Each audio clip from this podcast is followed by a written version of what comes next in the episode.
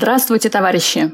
В эфире новости на Красном радио Фонда Рабочей Академии. Сегодня в программе. Минтруда отмечает сложную демографическую ситуацию в стране. В Московской области закрывают две подстанции скорой медицинской помощи. 6 декабря Интерфакс сообщил, что в Минтруда отметили сложную демографическую ситуацию в России – в Госдуме заместитель министра труда и соцзащиты Ольга Баталина заявила, что они проведут анализ демографической ситуации, чтобы подготовить меры по увеличению рождаемости. Замминистра объяснила сложную демографическую ситуацию наложением двух негативных демографических волн – последствия Великой Отечественной войны и последствия распада СССР. Количество женщин, рожденных в эти годы, было меньше – в августе этого года был сформирован межведомственный аналитический проект повышения рождаемости.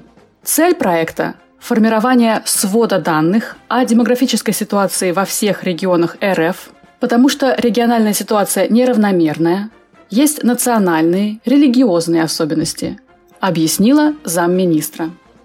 Она отметила, что при формировании данных мер Важно понимать, на какие инициативы со стороны государства родители готовы откликнуться. Какие из них приведут к эмоциональному отклику со стороны родителей.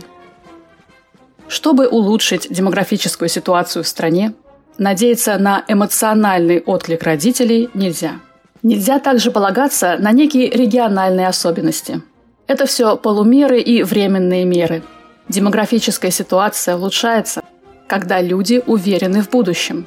А чтобы люди были уверены в своем будущем, они должны знать, что им будет где жить и что есть. И не только одному работнику, а его жене и троим детям. Для этого работник должен получать зарплату на уровне стоимости рабочей силы, которая сейчас составляет в среднем по стране не менее 200 тысяч рублей. Ознакомиться с методикой расчетов стоимости рабочей силы и результатами по разным регионам можно на сайтах Фонда Рабочей Академии. Капиталисты не будут платить работникам такую зарплату, если только работники не организуются и не будут коллективно бороться. Только в организации сила рабочего класса.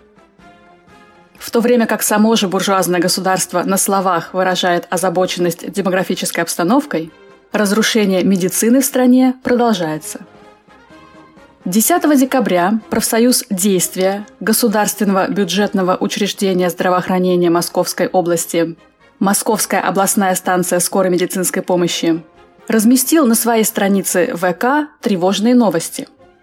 В августе 2022 года сотрудники Тучковского и Дороховского постов русской подстанции подмосковной скорой стали получать письменные уведомления – в них говорилось, что по истечении двухмесячного срока их рабочее место переносится на русскую подстанцию. Речь идет о 30 медиках и 17 водителях. Этот неожиданный перевод оставит без своевременной медицинской помощи два города.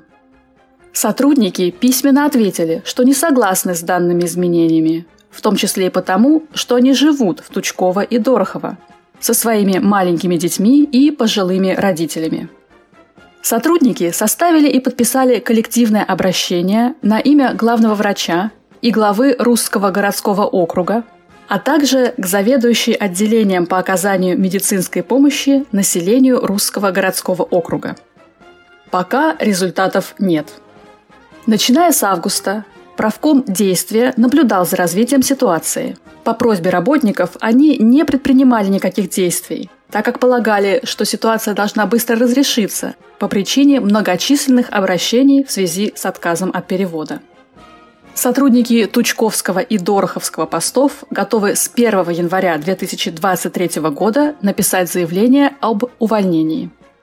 Сейчас правком действия подготовил жалобы в надзорные инстанции. Это хорошо, что правком действия помогает медикам, готовит жалобы в надзорные инстанции – в то же время медицинские работники могут многому научиться на примере Пензенской станции скорой помощи. В мае-июне 2019 года медики составили проект прогрессивного коллективного договора и успешно провели итальянскую забастовку, то есть работали строго по правилам.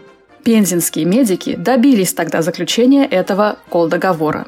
Проект их коллективного договора есть у юристов профсоюза действия и на сайте Московского отделения Фонда рабочей академии. С вами была Оксана Побережная с коммунистическим приветом из Орхуса, Дания.